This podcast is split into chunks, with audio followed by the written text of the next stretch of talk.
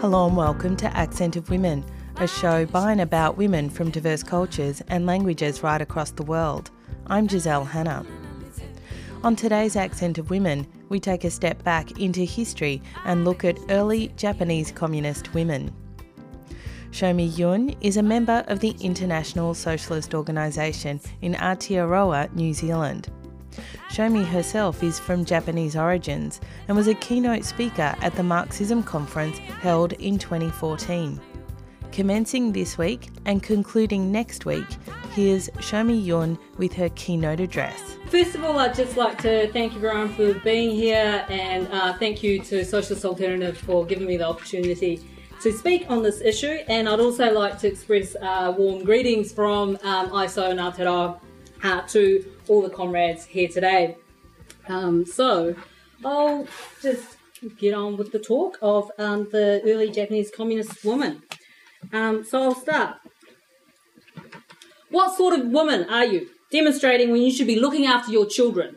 These were the words that the arresting officer said to uh, Sadayo Nakasone, who was arrested um, for participating as a woman in the first, uh, the second May Day in 1921. Um, and uh, Nakasone, the female uh, socialist, fired back at the um, the uh, the cop, saying, "Well, what sort of man are you? A proletarian who works for the capitalists. Take a look at yourself." you get the sense of the fire that these women had. Um, and Nakasone, the female socialist, um, along with 20 other uh, socialists on that day, made history in Japan uh, as the first female contingent to march on the second uh, May Day in Japan. they were all arrested under, uh, for marching under the banner of Sekirankai, or uh, Red Wave in, um, in, uh, in English. Um, and it was an organisation that was established specifically to march in the um, in the second May Day in 1921. But that was their specific aim. But they had a wider motivation as well to um, to engage in the struggle to overthrow capitalism and fight for genuine women's liberation. um, I should say that uh, even though it was 1921 that these women came out as a contingent, women have always been involved in the socialist communist movement from the earliest of days uh, in the early uh, 18, 19, uh, the 1900s. Um, but the second May Day, so the second May Day the, is a continuation of the kind of struggle that had already been um, happening. Um, I think one of the reasons why the woman decided to come out and march as a contingent in 1921 is probably more symptomatic of the wider political um, struggle that was happening domestically within Japan, but also internationally. And it was this wider kind of excitement um, and political climate that pushed women out onto the streets in Tokyo in 1921. The class was on the move, the working class was on the move, revolutionary ferment was in the air, uh, not only in Japan but worldwide, and the Red Wave woman definitely wanted to be part of this. So, and I think the, the story of the Red Wave woman, I'm really glad Social Alternative decided to put on a talk like this because it has been one that is largely hidden from history. Um, in the most definitive uh, uh, English, uh, they're all English um, texts that I refer to in this talk. Um, but uh, in the most English, uh, definitive English language history of this period from the Communist Party um, is, is this one um, by George Beckmann and Okubo Genji, the Japanese Communist Party, 1922 to 1945, you these women do not get mentioned at all. So um, it is it ra- really took to the 1970s and 80s um, when Japanese uh, historians and feminists um, and academics started uncovering a lot of this history that has been hidden. Um, and uh, I'll just mention this one. I don't know if people have come across this. Mikiso Hane's book on reflections on the way to the gallows. This is a really great introduction of a lot of the radical revolutionary women that were alive around this time, and also his other book, um, Peasants, Rebels, and Outcasts, is also a really fantastic uh, read as well for anyone who wants to learn more about the role of women within this uh, particular history. And also, Australian academic Vera Mackie has written exp- extensively on this. So um, just look her up on Google and you'll see the books that publications that she's uh, written. So what I want to do in this talk is just to give you an introduction of these um, pioneering women um, and uh, consider their achievements um, and also offer some questions about their political legacy. Um, their, I think their contribution is far is not known at all in the English speaking world, and so that's part of what, what I want to do here, just to uh, give an overview of what their uh, contributions were and to pay tribute to, I suppose, our collective uh, political revolutionary ancestors. Because uh, I, I want to argue that Red Wave, uh, while they were small, they did achieve something real. Uh, their rebellious presence in the second May Day forced open some space for women to be able to attend subsequent May Days in Japan. And the militants who made up Red Wave rebellious youth like uh, Magara Sakai, who's this woman here, um, were part of a worldwide radicalisation in the years following the, uh, World War One, and their activities flowed into the wider sea of revolutionary organising and activity. so, um, so what were the origins of Red Wave? Um, and as I mentioned, Red Wave was uh, primarily established so that women could march as a contingent on the second May Day. Um, there was uh, the Peace Preservation Law, Article 5 of that, which was a law at the time, which absolutely prohibited women from engaging in any political activity of any kind. So women weren't allowed to attend political meetings, they weren't certainly allowed to hold rallies, and they certainly couldn't um, become members of a political organisation. So it was Article 5 was absolutely hated. It was, you know, people despised this article that essentially confined women to the home.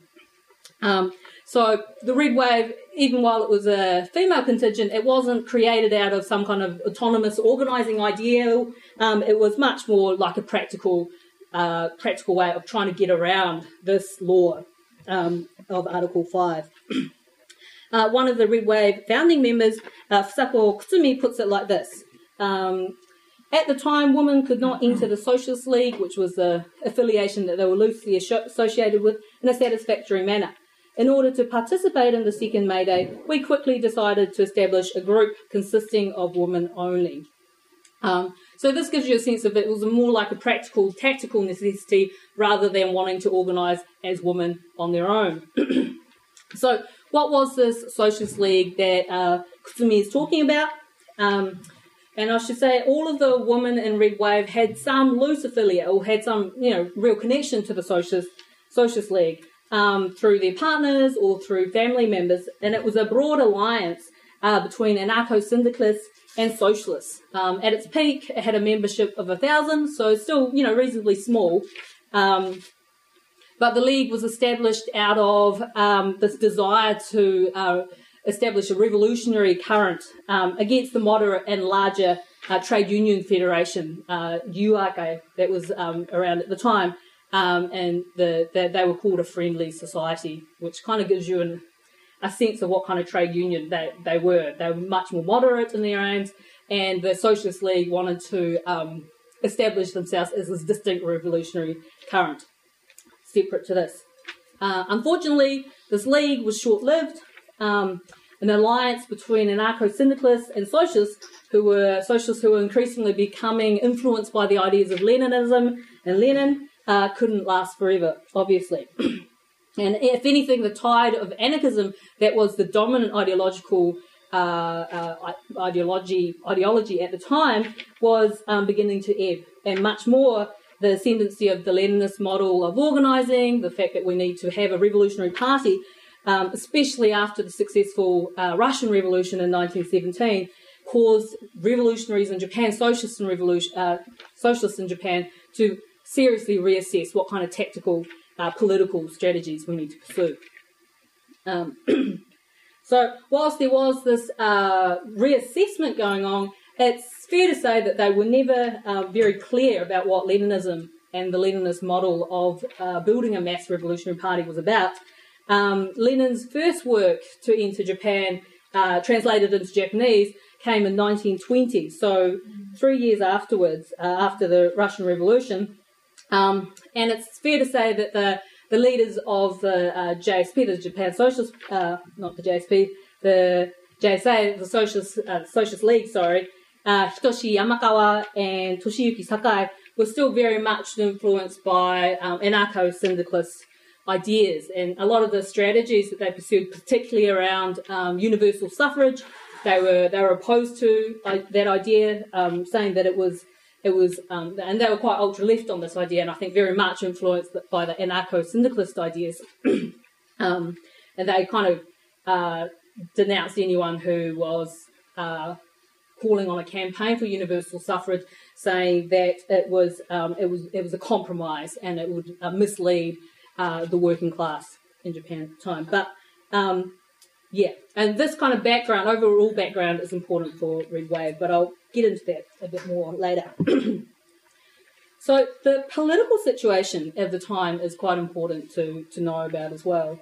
Um, because I think that's the most important thing to understand um, in understanding what pushed Red Wave women to organise out onto the streets. so the, the end of World War One heralded an economic uh, heralded an end to the economic boom that Japan had enjoyed during the war.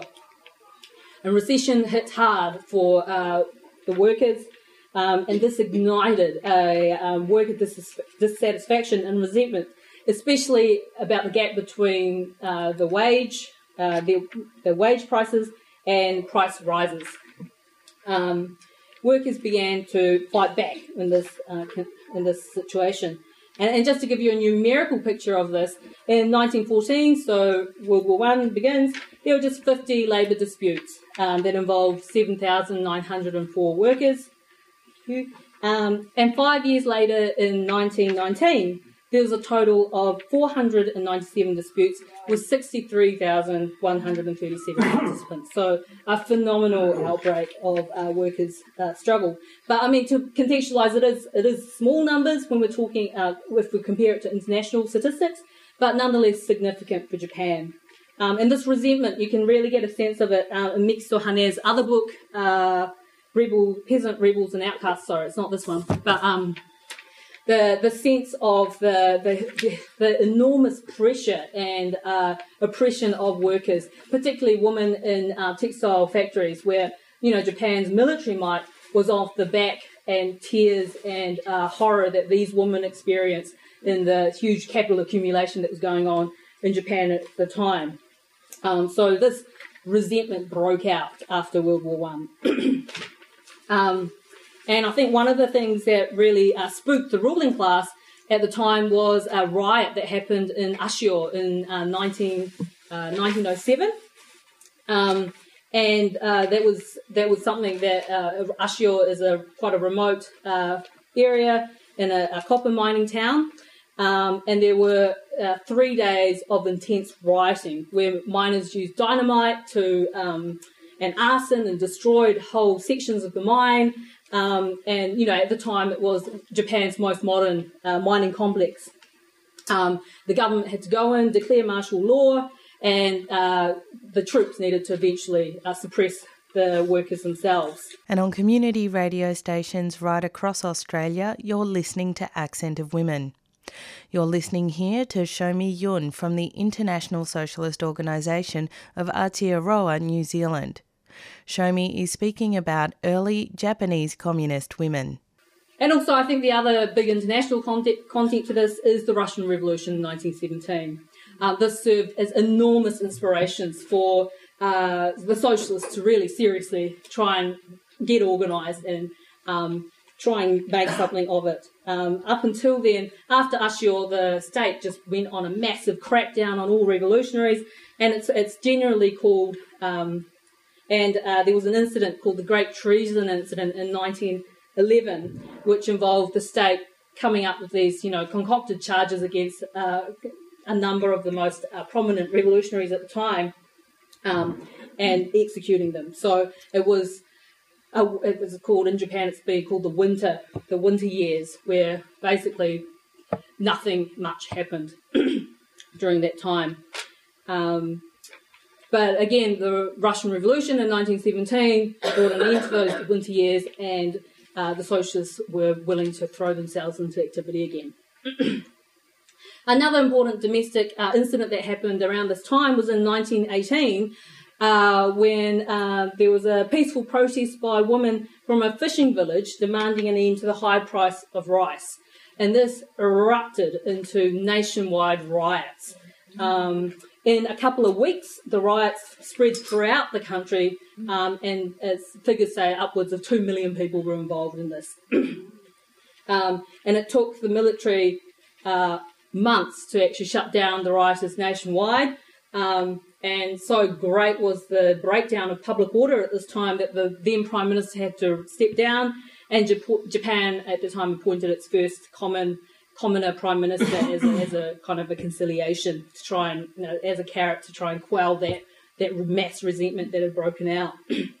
um, so these rice riots obviously tapped into a general dissatisfaction um, of the rural poor, of the urban poor, um, who were reeling from the long hours of slave like conditions, which was a product of the breakneck industrialization, capital accumulation, and militarization that was going on in Japan at the time. So, all of this political context was further evidence for the socialists that there was increasing class consciousness. um, so, uh, Sakai, well, Magara Sakai, um, the revolutionary here, she says of this time, given this momentum, um, she's also one of the founders and core leaders of Red Wave. Um, she said it was only natural that women were going to be spurred into activity.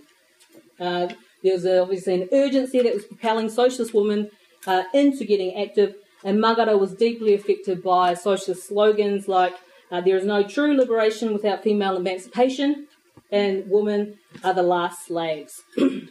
And what she took uh, from these slogans was that um, it was the lack of female participation in these revolutionary movements that was actually holding the uh, the process of revolution back. So I, would say it was perhaps a bit um, voluntarist, but you know, it was her sentiment: I've got to get in there, I've got to get started organising, I've got to start getting active. Um, so, what were Red Wave's aims and ambitions at this time? so, like I said, Marching on May Day was their most immediate um, reason for establishing Red Wave, um, but these women had other greater aims as well. And uh, wrote the simple founding statement. Um, it's just a, two sentences long. We are opposed to the tyranny that has made our brothers and sisters ignorant and impoverished, which has bound them to slavery and a life of obscurity. We stand in firm opposition to such oppression. But it's fairly simple. Um, but I think what's evident here in these two sentences is her attempt to delineate or separate Red Wave from the dominant feminist thought that was around at the time. She's trying to make clear that it's not feminism but socialism which is at the heart of the group's politics. And I think her references to brothers and sisters uh, in a common fight against slavery and a life of obscurity is indicative of this. And again, uh, we stand in firm opposition indicates that she saw women and men as comrades against a common enemy, which is the capitalist class. um, and moreover, that she wanted to stress that it was the system itself that was at the heart of the oppression. um, and uh, Kikue Yamakawa, who is this woman here, um, also another founding member of Red Wave, um, she makes this this kind of uh, delineation more explicit in the manifesto that Red Wave wrote, but I'll go into that later. so, while their aims were set high, they wanted to overthrow the system, they were actually quite humble and um, realised the uh, realistic, they had a realistic image of themselves. The term red wave is not a literal translation. I'm a translator, so I get quite finicky about these things. Uh, that's for any Japanese students. Uh, Sekirankai, the red wave society. But this term here, wave, uh, it's more like a ripple. So it's, it's, it's, actually the, the literal translation would be red ripple society. That's, that's the kind of impact that uh, these women hope to have on Japanese society, a, a small ripple. So you know there was a there was a humility to I suppose their understanding of the limitations and the potential impact that these women could have, uh, which was yeah. So I want to go into a political profile of uh, Kikue Yamakawa, who was one of the women that I pointed out earlier, and she also authored the Red Waves um, manifesto. so that's uh, Kikue here. Um, she was um, from a, she was highly intellectual, and she came from a relatively affluent samurai, uh, samurai uh, family. Um, so her relative privilege uh, enabled her to continue on her education until high school, and it was something both her parents uh, really encouraged in her um, to follow her academic pursuits. Um, and as a socialist writer, and uh, she really, before she joined Red Wave, she really uh, cut her political teeth debating uh, Seito, the blue stocking group, a liberal and bourgeois feminist grouping at the time. Um, she was highly critical of the group and their calls for women's suffrage. so that again, you can see the influence of um, anarcho-syndicalism there. In one polemic, she criticised the bourgeois feminists for their philanthropist nature toward the uh, toward working women, and she writes. We believe that there are absolutely no methods within a capitalist society which are capable of alleviating the misery of female workers. We believe that it is a sin to squander the strength of weak women workers in the movement to improve working conditions and in the profitless, labour consuming diet movement, diet being the parliament. that is any movement which diverges from the only road to salvation for women workers, the destruction of capitalism. But bourgeois gentlewomen, because they cannot trust or imagine a society beyond capitalism, concentrate their energies on ineffective attempts to alleviate the misery of working women. Um, and again, I mean, I think, like I said, this reflects her ultra leftism and it's impacted by the anarcho syndicalist ideas which were the dominant ideas at the time for socialists. Um, but I think uh, I don't want to make a political gloss over it, but for Kikue, I mean, her reading of the political times was that revolution was a real and present possibility. Revolution was really on the cards. So she felt that any move towards trying to legitimise Parliament and the parliamentary process would actually unnecessarily blind workers into a compromise with the system rather than its overthrow. So again, I don't want to gloss over I think it was a political error, but um, yeah, uh, that was, I think, part of their justification at the time. Um, and it's clear that her own views on this changed later. She acknowledged the ultra leftism, particularly after the Russian Revolution. Um, she made a political break, or attempted to, whilst being still quite heavily uh, influenced by anarcho syndicalism, and moved towards Bolshevism. and with this move came a more nuanced view I'd say, of the um, importance of winning the right to vote and of female participation in that uh, electoral system. Um, uh, I should say, though, played quite a peculiar role within Red Wave. She was um, enlisted more as an advisor, so not as an activist, but um, uh, as an advisor to the to the society. Um, and on, she didn't necessarily march on the day, on May Day, um, but she lent her support in uh, penning the manifesto and speaking at public lectures, uh, fundraising, working bees, so on. so, in, in, other words, while she was a peripheral member, um, it was she gave the group some focus uh, through her, her writing. Um, and I'm going to quote uh, the manifesto that Kikue penned in its entirety, partly because it's the only remaining document that Red Wave actually commissioned. Um, but also, it shows, I think, the, the politics that cut against the essentialism that was employed by bourgeois feminists at the time. That um, and you know she really makes explicit the link between capitalism, imperialism, and women's oppression in the manifesto. so she writes, May Day is the proletariat's day, the day for us oppressed workers. Women and workers have travelled the same road of ignorance and oppression for countless centuries, but dawn is about to break. The dawn bell first sounded in Russia, moment by moment dispels the dark gloom of capitalism and tells of approaching victory. Together with our brothers, let us ring the bell with all our strength to signal the liberation of the proletariat in Japan. Women, you have awakened. Join in May Day. So now this is me. Uh, so it's clear from this uh, first sentence that uh, the Russian Revolution, you know, has this momentous inspirational effect on these women. and, you know, this is the main impetus that they try and encourage women out onto the streets. Uh, the manifesto continues. The Red Wave Society is a women's. Oh, this is Kikue, by the way. The Red Wave Society is a women's organisation that plans to participate in the enterprise to destroy the capitalist society and build a socialist society. The capitalist society turns us into slaves at home and oppresses us as wage slaves outside the home.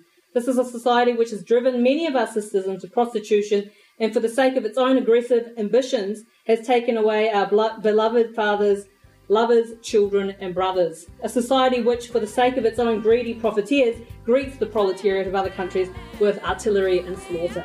that was Shomi Yun from the International Socialist Organisation of Aotearoa, New Zealand, speaking about early Japanese communist women. She was a keynote speaker at the 2014 Marxism Conference hosted by Socialist Alternative and held in Melbourne, Australia. And that's all we have time for on today's program of Accent of Women. Accent of Women is produced in the Melbourne studios of Community Radio 3CR with the financial assistance of the Community Broadcasting Foundation. The show is distributed nationally via the Community Radio Network with special thanks to the Community Broadcasting Association of Australia. If you want to get in touch with the producers of the show, you can write to us at accentofwomen at gmail.com. You can also follow us on Twitter or like our page on Facebook. If you want to hear this show again or any of our previous programs, you can download the podcast from 3CR's website. That's 3cr.org.au. Go to the Accent of Women page and follow the links to this week's show. Thanks for tuning in. I'm Giselle Hanna, and I look forward to your company again next week.